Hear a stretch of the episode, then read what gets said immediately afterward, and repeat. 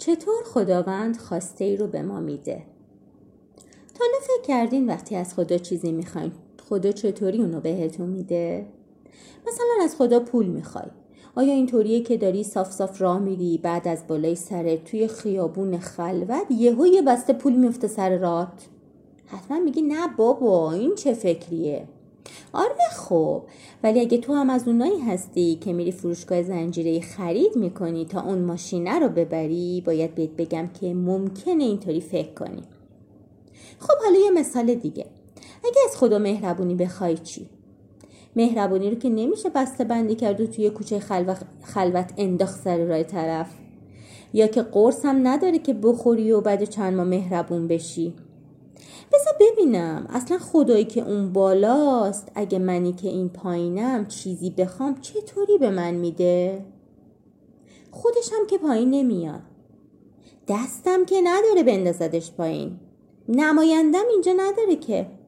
چطور شد؟ خیلی چیزها رو هم که میگن به ما میده. فقط کافی ازش بخوایم. اینطوریه که خیلی چیزها در دنیا دادنی نیست بلکه به دست آوردنی هست. حتی وقتی ما چیزی رو از خدا می‌خوایم خداوند اون چیز رو به ما نمیده. بلکه فرصتی برامون فراهم می‌کنه مسیری باز می‌کنه تا ما بتونیم به خواسته همون برسیم. چرا که داستان اصلی این دنیا داستان رشد و تعالیه و همه ما برای رسیدن به کمال خودمون باید تلاش کنیم. مسئله حل کنیم و بریم جلو. بنابراین اگه دور برت پر شده از آدمای بد اخلاق و بدقلق البته که ممکنه تو هم بد اخلاق و بدقلق بشی.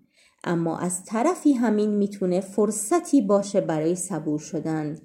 شاید خداوند می‌خواد بهت صبر عنایت کنه. یا اینکه اگه یه مسیر جدید برات باز شده یا یه پیشنهاد جدید شغلی داری حتما خداوند تو اون مسیر چیزی برات قرار داده و البته این بستگی به خودت داره.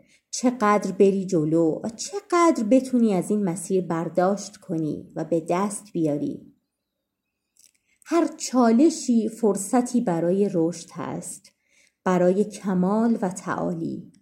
البته اگر تو چالش خودت از دست نری و صرفا حواست به بهره گرفتن از فرصتهای موجود باشه.